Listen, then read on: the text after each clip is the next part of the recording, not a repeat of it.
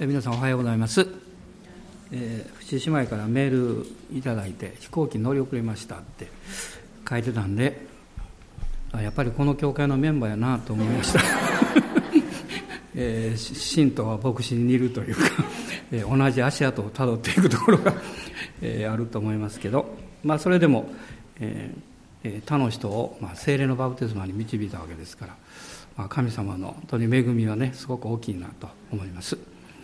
この簡単礼拝は、えー、奇跡は起こるという、まあ、宣言をしまして、えー、その次の日曜日、えー、祝福を受けようアブラムという、まあ、そういうメッセージをさせていただきました。で今日もその続き、えー、主から与えられている言葉があります。さあ天を見上げなさい。さあ天を見上げなさい。こういうタイトルでお話したいと思います。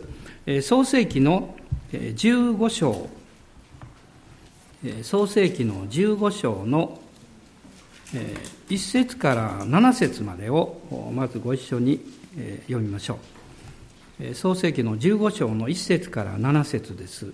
どうぞ。これらの出来事の後、主の言葉が幻のうちにアブラムに臨み、こう仰せられた。アブラムよ、恐れるな。私はあなたの盾である。あなたの受ける報いは非常に大きい。そこでアブラムは申し上げた。神、主よ、私に何をお与えになるのですか私にはまだ子がありません。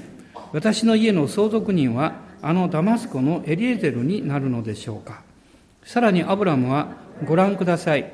あなたが子孫を私にくださらないので、私の家の奴隷が私の跡取りになるでしょうと申し上げた。すると主の言葉が彼に望み、こう仰せられた。そのものがあなたの後を継いではならない。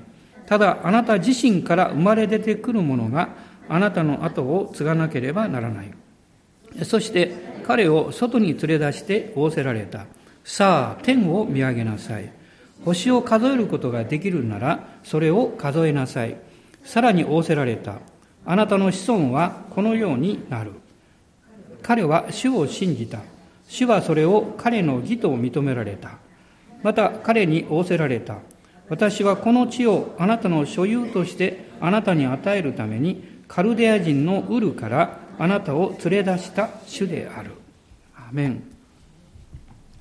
神様のこの約束を信じて歩み出したこのアブラムなんですけれども、多くの試練が彼を待ち受けていました。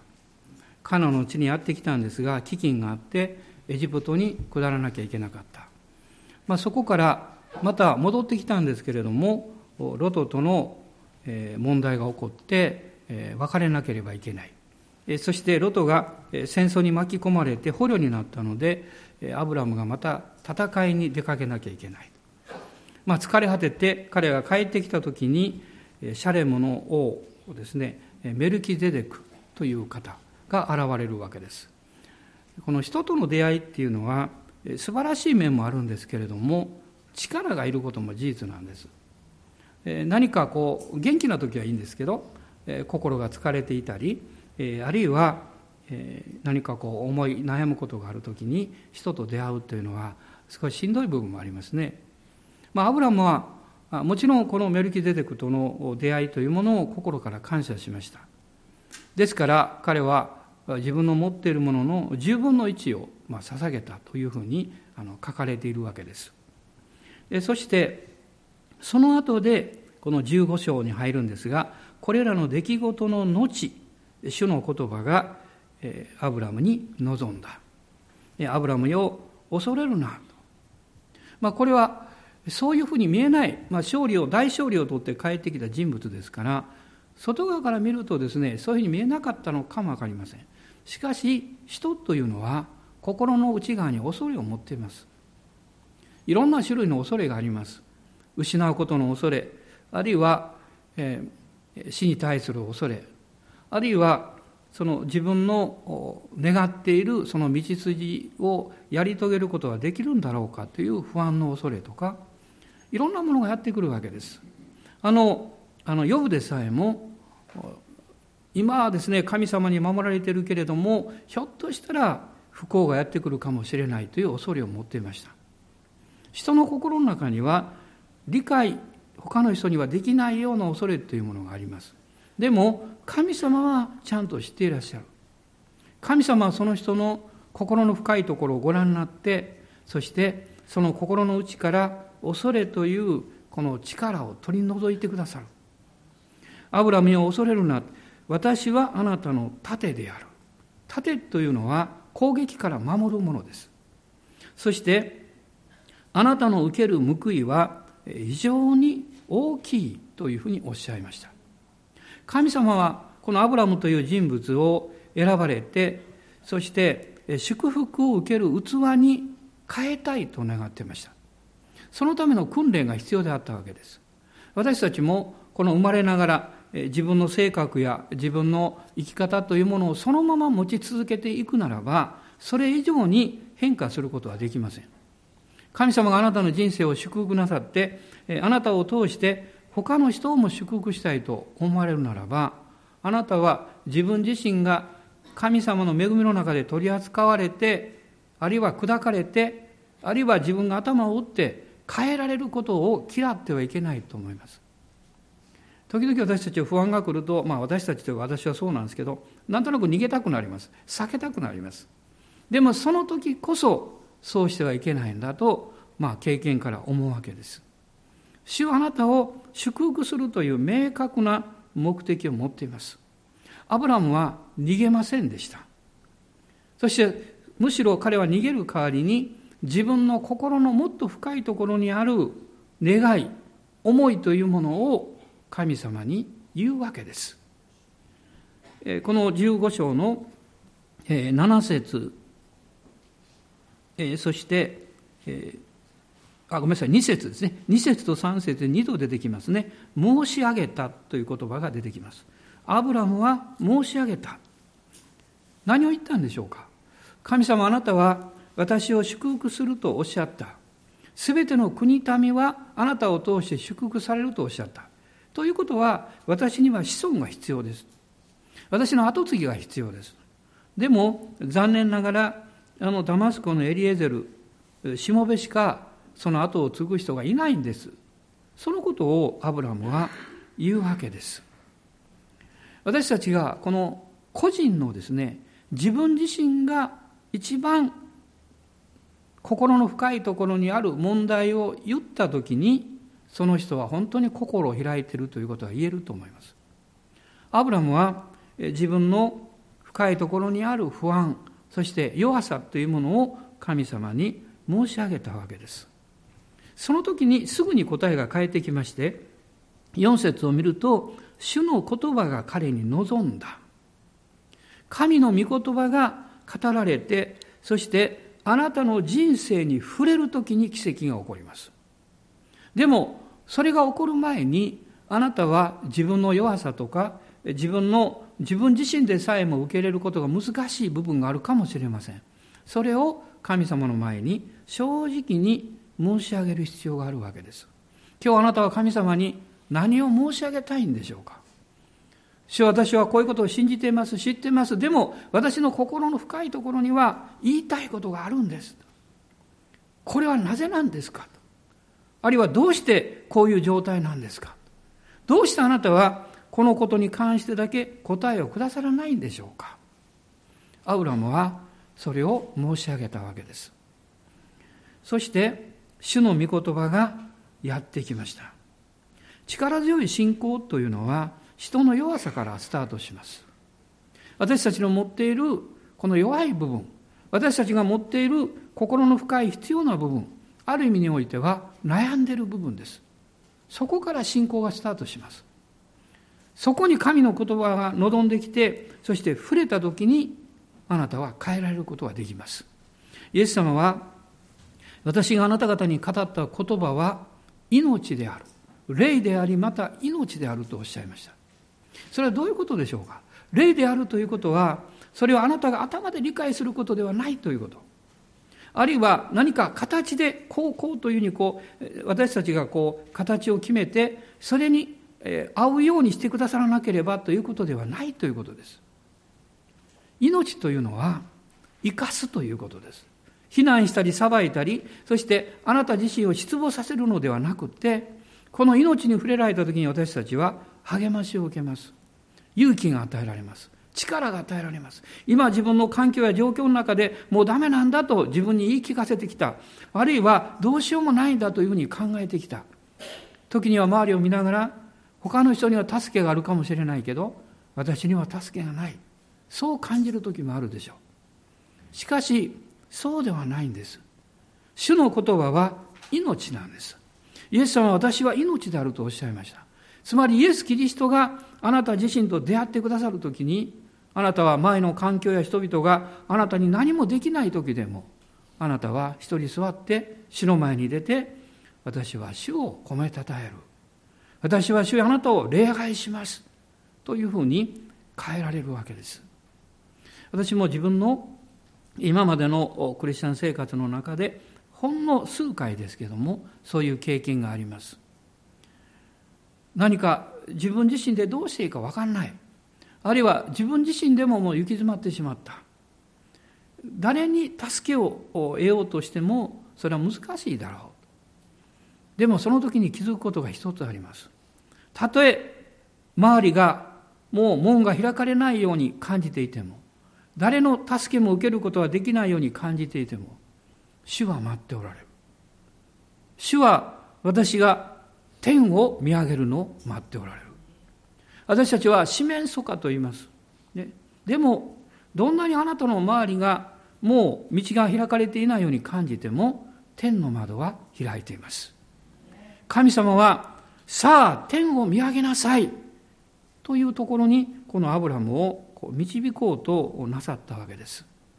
そのために一つのことが大切でした。それはアブラムを天幕から外に連れ出すことです。連れ出すこと。この15章の5節を見ていただきたいんです。そして彼を外に連れ出して仰せられた。外に連れ出して仰せられた。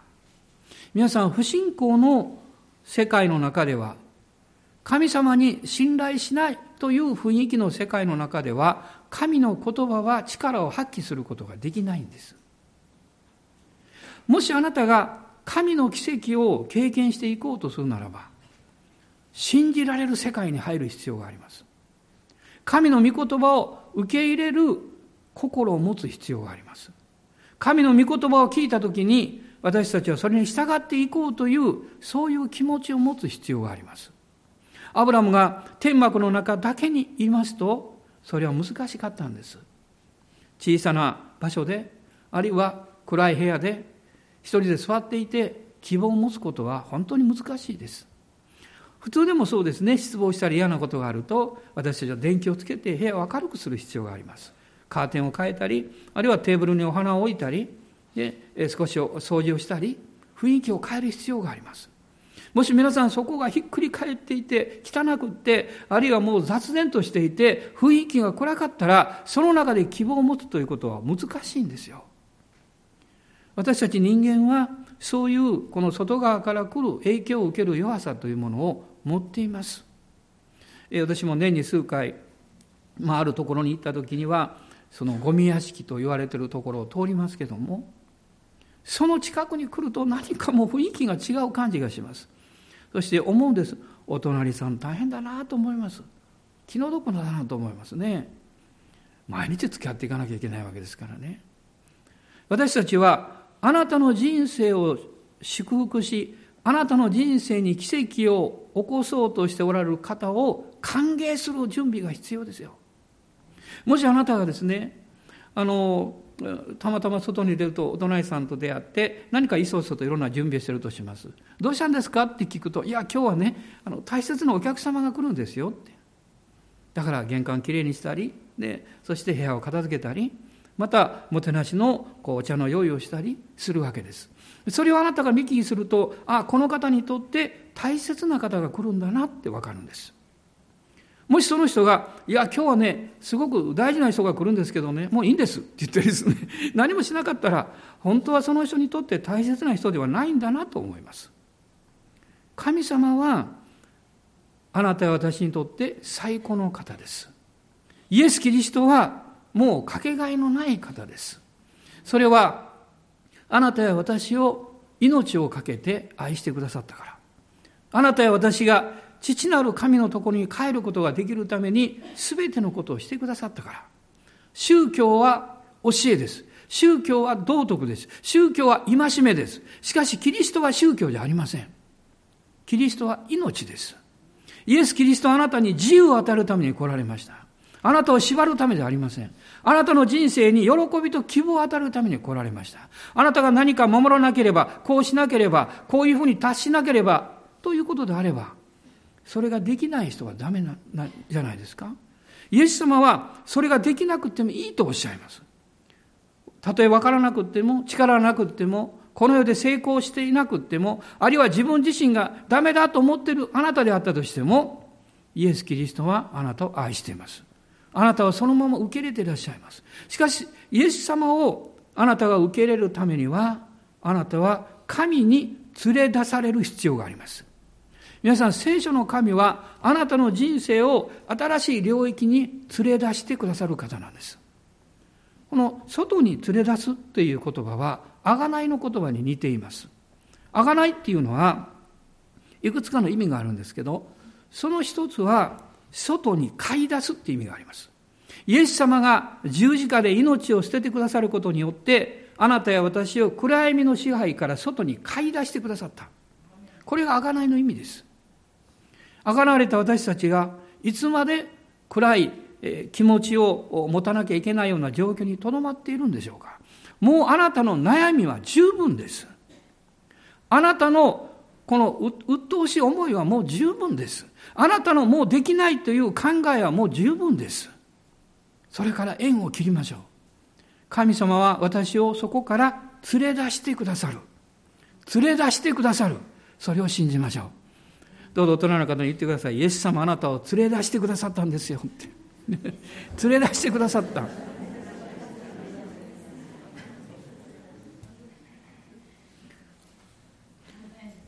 神様がこのアブラムを連れ出された時それは夜です夜というのは試練や困難を象徴します何か人生に希望がないような状況を表しています私たちが打ちひしがれて失望して自分の能力や自分の、え環境を考えた時にもうダメだなと思う時それは暗闇ですその暗闇の時に主があなたを連れ出してくださいますそしてこうおっしゃいます。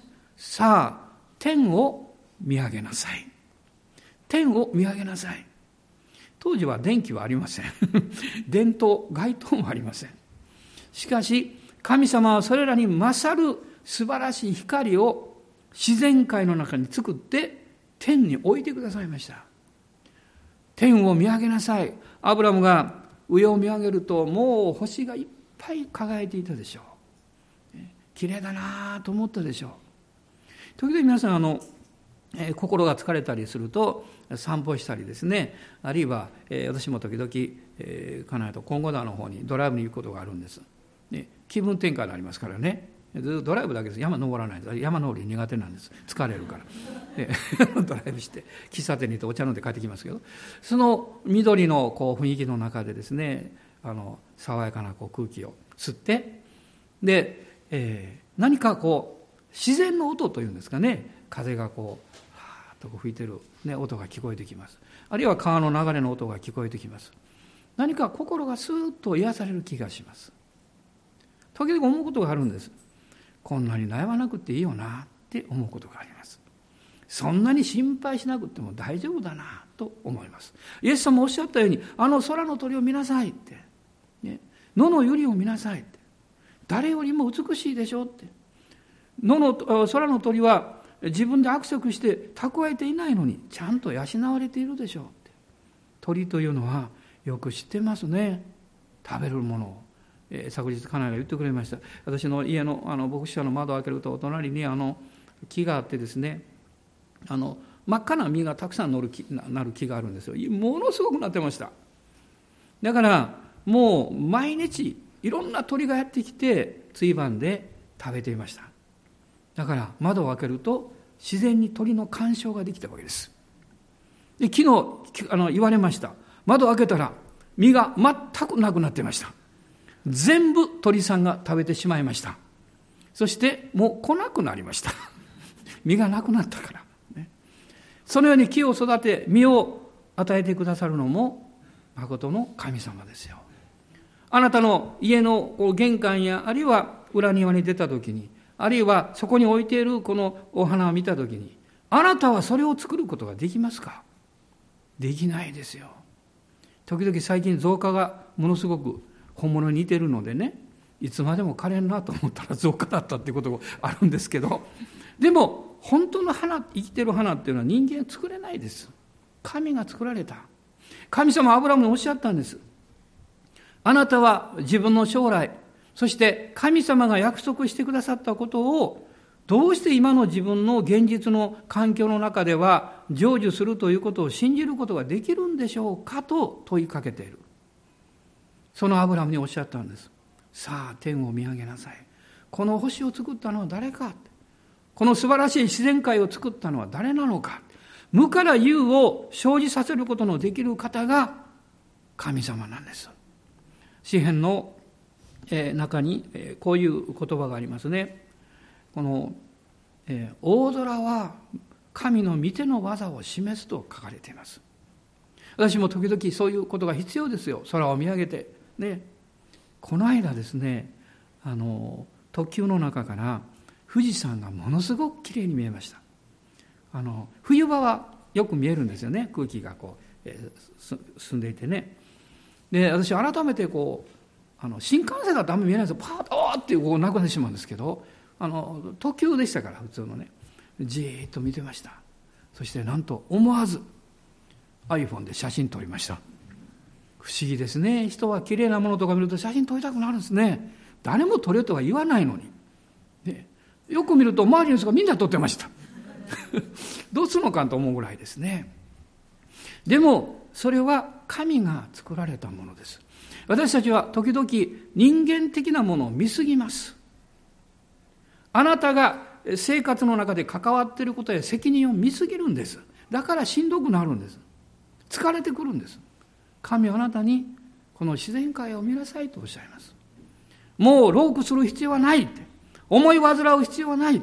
私があなたを支えるんですから。これが主のメッセージですよ。アブラムに神様は非常に具体的なことをおっしゃいましたね。それはこの五節に出てくるんですけど星を数えることができるならそれを数えなさい。でもこの言葉は非常にあの意味が深いと思います。星を数えることができるなら数えることができるんです。数え切ることができないだけです。で皆さんも子供の頃思い出あるでしょあ一つ二つ一番星二番星とかね大体5ぐらいまで言ったら分からなくなってですね やめてしまうんですけども数えることができるんですつまりそれは神様がくださる祝福は具体的であるということです。あなたの人生、生活の中に関わってくるということです。しかし、神様はなぜアブラムにこういうことをおっしゃったんでしょう？神はアブラムに新しい信仰の領域に導こうとなさいました。神の祝福、霊的祝福が具体的に彼の人生を通して実現していく、その信仰を持つようにと具体的に彼を教えられました。あの1978年にしばらく私ワイアムにあのハワイにおりましたけども時々ですねあの大津のその時バプテスト教会の主任をしてらっしゃった浜崎先生と魚釣りに行きました。時間がある時ですけどそれがあのなんか魚食べたくなるんですね。こうあの釣りに行こうかとか言って。でも釣り竿も何もないんです。でそれにあったら長い木をこう持ってきてですねそれからあの、まあ、あの釣り糸だけを用意して釣り針をつけてこうポーンとつけるんです。かかるんですよ。もう綺麗なね魚がかかる。綺麗だとちょっと食べられないんですけどとにかく小さいんですけどかかるんですよ。であのだんだんですねもう少し大きいの釣れないだろうかということで車でちょっと走っていってある釣り場に行きました。でそうするとその近くに一人の、まあ、おばさんというか婦人の方が釣りをしてました。でしばらく見てますとですねその人は大きいのを釣るんですよ。私たち釣れないような。なぜかっていうとその人の釣り竿は長いんです。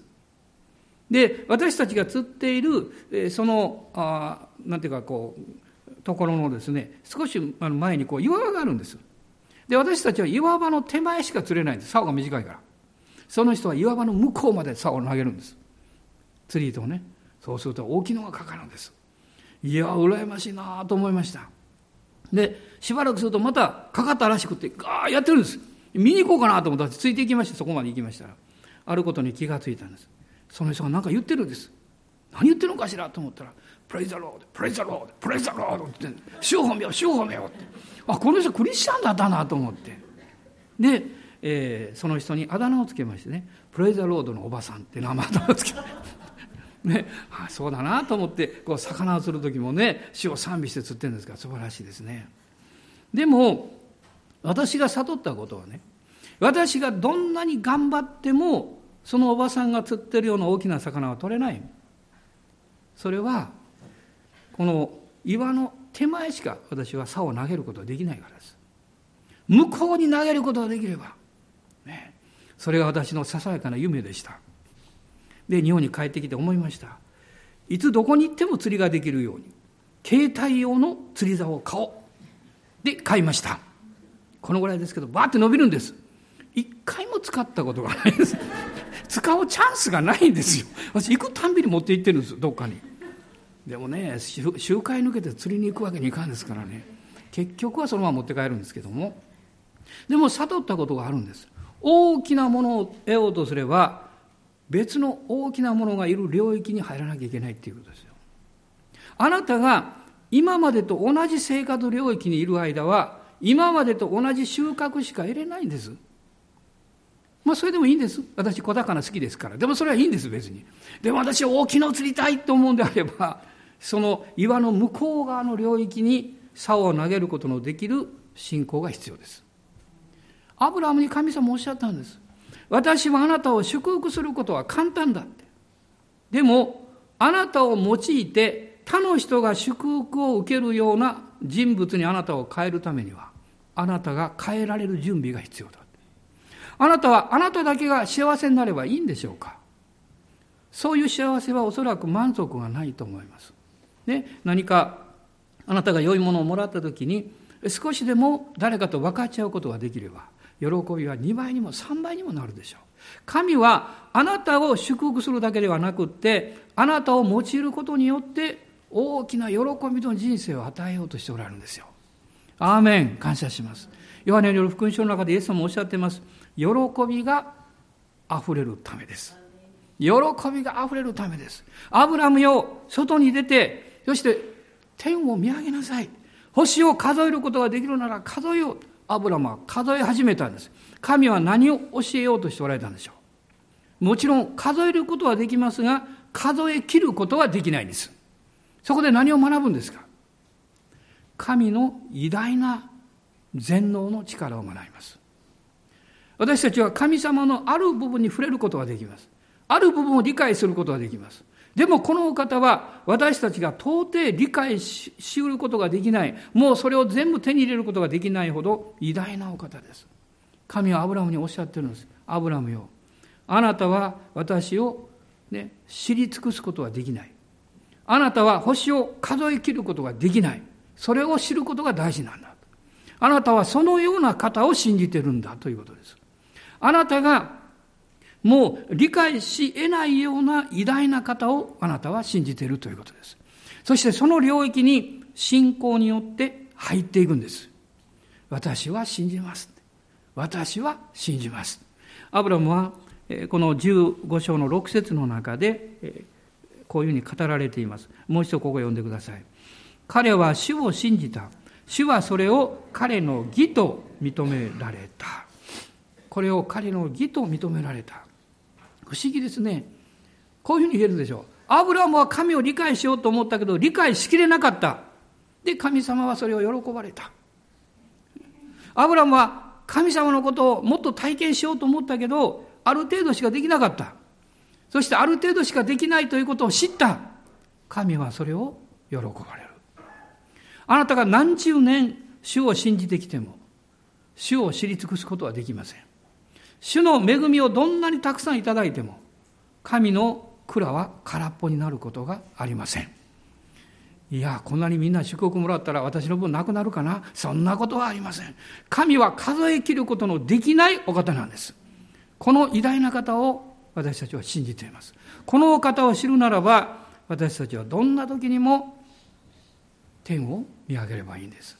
あなたの状況が今どうであれ、あなたが自分でそれを解決しようとするのをね、もう疲れたでしょ？そこでやめたらいいんです。あと祈るんです。主よあなた、これから先はあなたのお仕事ですからよろしくお願いします。私はベストを尽くしましたから、あとよろしくお願いします。そして神様どうぞ上からの偉大な力によってこの小さな私を満たしてください。神があなたに奇跡をなさるとき、御言葉があなたに届いて、御言葉があなたに触れてくださいます。そしてあなたはその御言葉を信じて歩み出すんです。アブラムの人生はこの時から大きく変化していきます。まだまだ失敗もあるんです。しかし彼の人生は大きく変化していきます。一つの大きな違いは、神は意図高きお方であるということを、この14章の、え20節の中で語られました。19節ごめんなさい。19節ね。そして15章の2節それから8節を見ると、神主よと書いてますけど、これは全世界を治められる神という意味なんです。しかしこの出来事を通して彼は全能の神を知っていくようになります。私は全能の神であるということを神様は17章でおっしゃるんですけど、その前にそのことをアブラハムに学ばせようとなさいます。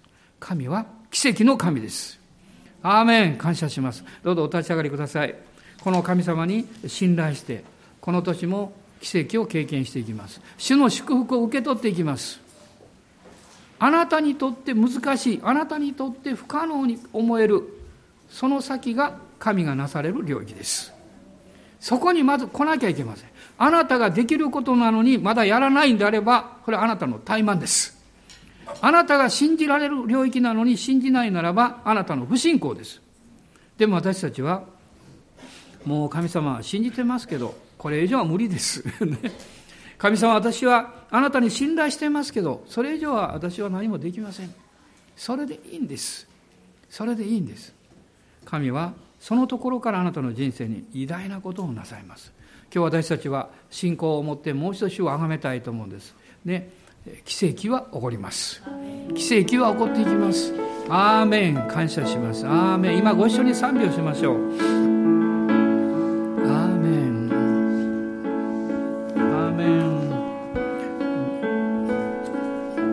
私は奇跡を信じるというこの賛美を一緒にしていきましょう。私は目を上げ山を見上げる。私の助けはどこから来るのか。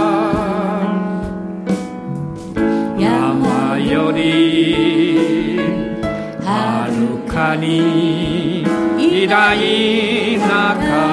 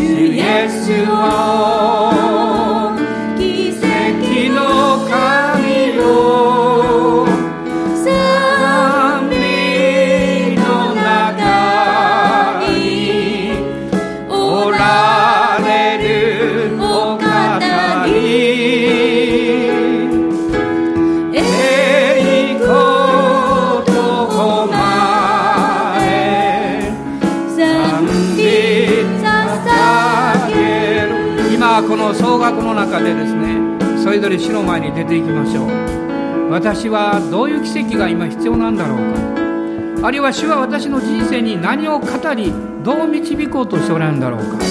私はそのことに対して「はい従います」と言ってるんだろうか。いやこれがあるんです。できないんですと言い訳をしてるんでしょうか。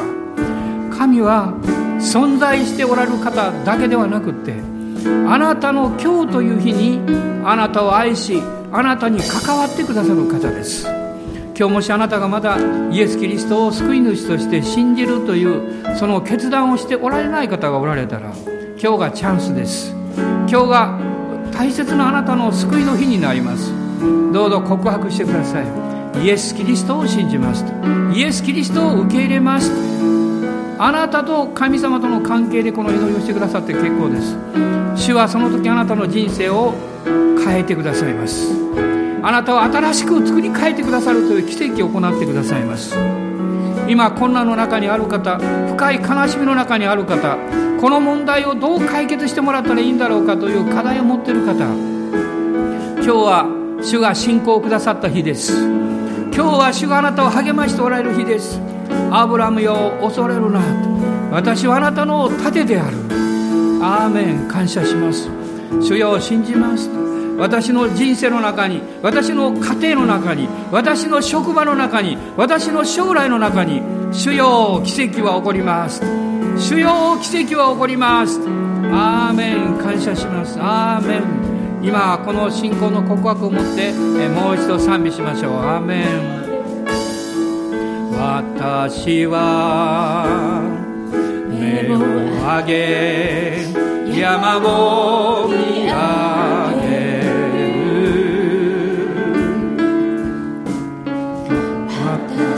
の。助けは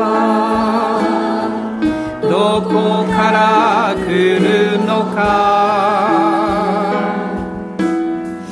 山より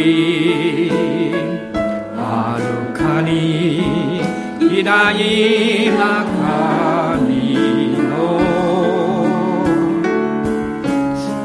奇跡をし賛美を捧げるアメン私は私は信じる。奇跡はアメン今でもあると私は私は信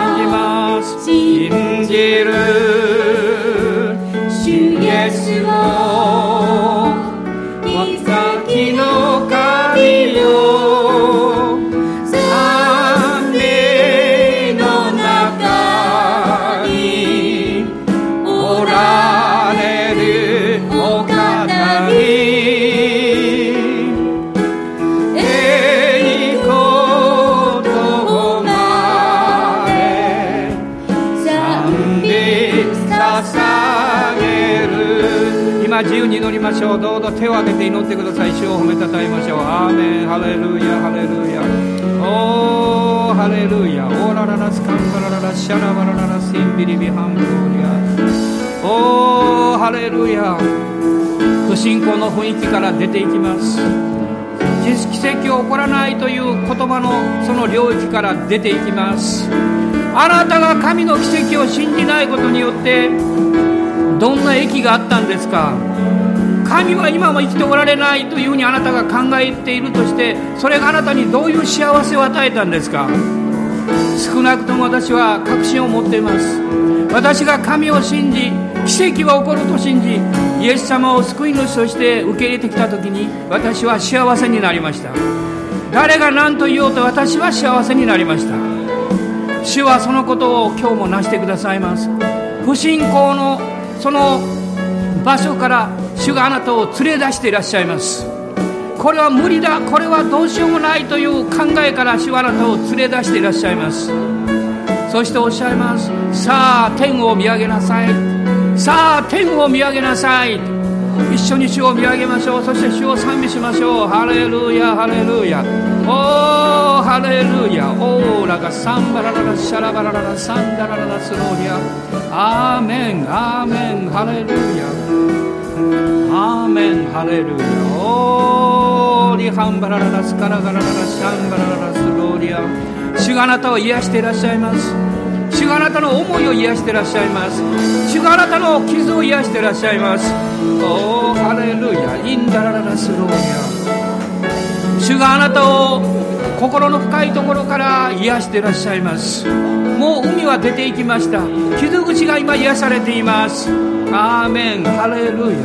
信じないものにならないで信じるものになりなさい。アーメン。ハレルヤ。主に期待します。おーハレルヤ。オーラがサンバラララシャラバラララサンディービハンダハララスローリア。アーメン。アーメン。感謝します。アーメン。ハレルーヤ。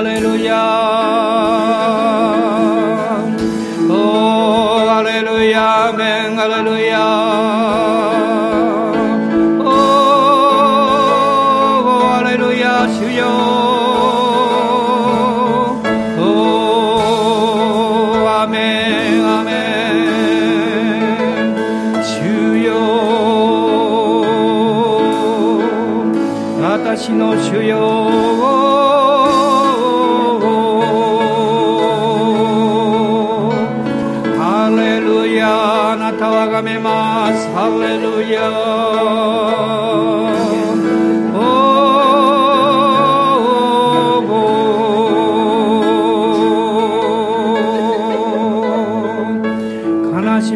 去りました主よ。嘆きは過ぎ去りました主よ。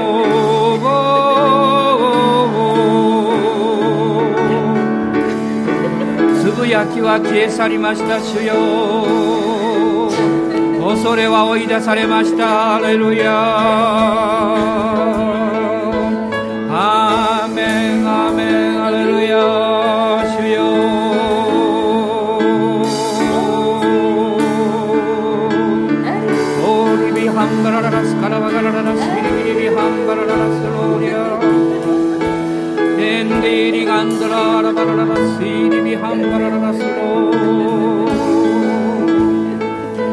祝福を受けなさい。イエス・キリストの皆によって祝福を受けなさい。アーメン。アーメン。躊躇しないで受け取りなさい。アーメン。ハレルヤ。おーハレルヤアーメンアーメンアーメンハレルヤオーラがサンバラララスロ。ーの癒しを受け取りなさい。あなたの体の癒しを受け取りなさい。心の癒しを受け取りなさい。経済の癒しを受け取りなさい。アーメン。アーメン。アーメン。アーメン。あらゆる病やあらゆる貧しさやあらゆる苦しみに対してイエス・キリストの皆によって出ていくように命じます。出ていきなさい。おーハレルヤ。主があなたを幸せにしてくださいます。主があなたを祝福してくださいます。このお方を信頼するんです。イエス様と呼ぶんです。アーメン。アーメン。感謝します。アーメン。アーメン。